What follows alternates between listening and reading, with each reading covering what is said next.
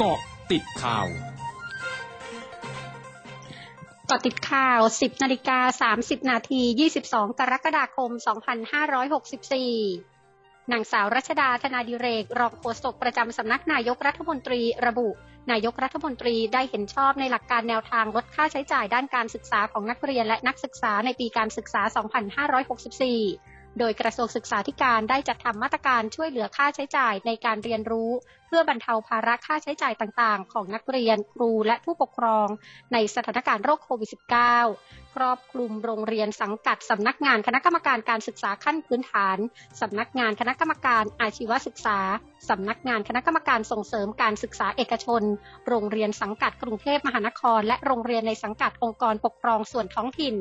ขณะที่กระทรวงการอุดมศึกษา วิทยาศาสตร์ วิจัย และนวัตกรรม เตรียมมาตรการลดค่าเล่าเรียน และค่าธรรมเนียมการศึกษาตั้งแต่ร้อยละ10ถึง50 ครอบคลุมสถาบันอุดมศึกษาทั้งของรัฐและเอกชน ในส่วนของสถาบันอุดมศึกษาเอกชน รัฐบาลจะสนับสนุนลดค่าเล่าเรียน ค่าธรรมเนียมการศึกษาคนละ 5,000 บาท และให้สถาบันอุดมศึกษาเอกชน แต่ละแห่งพิจารณาลดค่าเล่าเรียนเพิ่มเติม และสนับสนุนมาตรการอื่น ๆ โดยจะนำเข้าที่ประชุมคณะรัฐมนตรีพิจารณาในวันที่ 27 กรกฎาคมนี้ นายธีรพัฒน์ประยุนศิษย์ปลัดสำนักนายกรัฐมนตรีเผย รัฐบาลขอเชิญชวนร่วมบริจาคเงินสนับสนุนช่วยเหลือประชาชนที่ได้รับผลกระทบจากสถานการณ์การแพร่ระบาดของโรคโควิด -19 ได้ที่บัญชีเลขที่ 067 ขีดศูนย์ขีดศูนย์หกแปดเก้าห้าขีดศูนย์ธนาคารกรุงไทยสาขาทำเนียบรัฐบาล ชื่อบัญชีสำนักงานปลัดสำนักนายกรัฐมนตรี เพื่อรับบริจาคสนับสนุนการแก้ไขปัญหาโรคติดเชื้อไวรัสโคโรนา 2019 โดยยอดเงินบริจาคสามารถนำไปลดหย่อนภาษีได้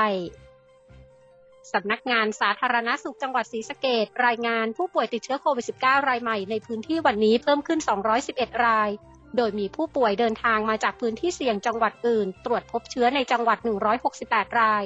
ผู้ป่วยตรวจพบเชื้อจังหวัดอื่น มารักษาที่จังหวัดศรีสะเกด35 ราย ผู้ป่วยติดเชื้อภายในจังหวัด 8 ราย รวมยอดสะสม 2,136 ราย รักษาหายแล้ว 1,006 ราย ยังคงรักษาอยู่ 1,123 ราย ผู้เสียชีวิตสะสม 7 ราย นายกเทศมนตรีนครนิวยอร์กของสหรัฐเผยวานนี้ ตั้งแต่วันที่ 2 สิงหาคมนี้เป็นต้นไป ทางการนครนิวยอร์กกำหนดให้บุคลากรที่ทำงานในโรงพยาบาลและคลินิกของทางการ ต้องเข้ารับการฉีดวัคซีนโควิด -19 หรือตรวจหาเชื้อไวรัสโควิด -19 เป็นรายสัปดาห์โดยทางการจะระงับการจ่ายค่าจ้างสำหรับบุคลากรที่ปฏิเสธการดำเนินการทั้งสองอย่าง กระทรวงสาธารณสุขอินโดนีเซียเผยวานนี้มีผู้ติดเชื้อไวรัสโควิด -19 เสียชีวิตเพิ่ม 1,383 ราย ซึ่งเป็นจำนวนสูงสุดนับตั้งแต่เกิดการระบาดในอินโดนีเซียทำให้มียอดผู้เสียชีวิต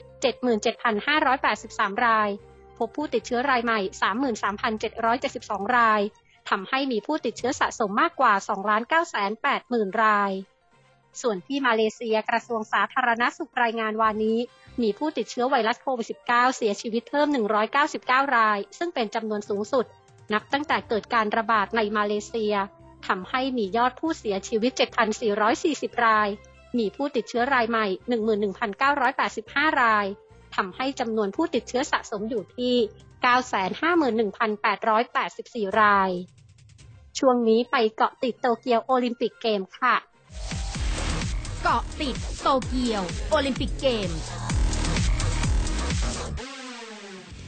คณะผู้จัดการแข่งขันโตเกียวโอลิมปิกเผยวันนี้มีนักกีฬาที่อยู่ในหมู่บ้านนักกีฬาในกรุงโตเกียวติดเชื้อไวรัสโควิด -19 เพิ่มอีก 2 ราย จากจำนวนผู้ติดเชื้อรายใหม่ที่พบ 12 รายทำให้จำนวนผู้ติดเชื้อไวรัสโควิด -19 ที่เกี่ยวข้องกับโตเกียวโอลิมปิกมีทั้งหมด 87 ราย ทั้งหมดคือเกาะติดข่าวในช่วงนี้ภัยดัญญาการสถินรายงานค่ะ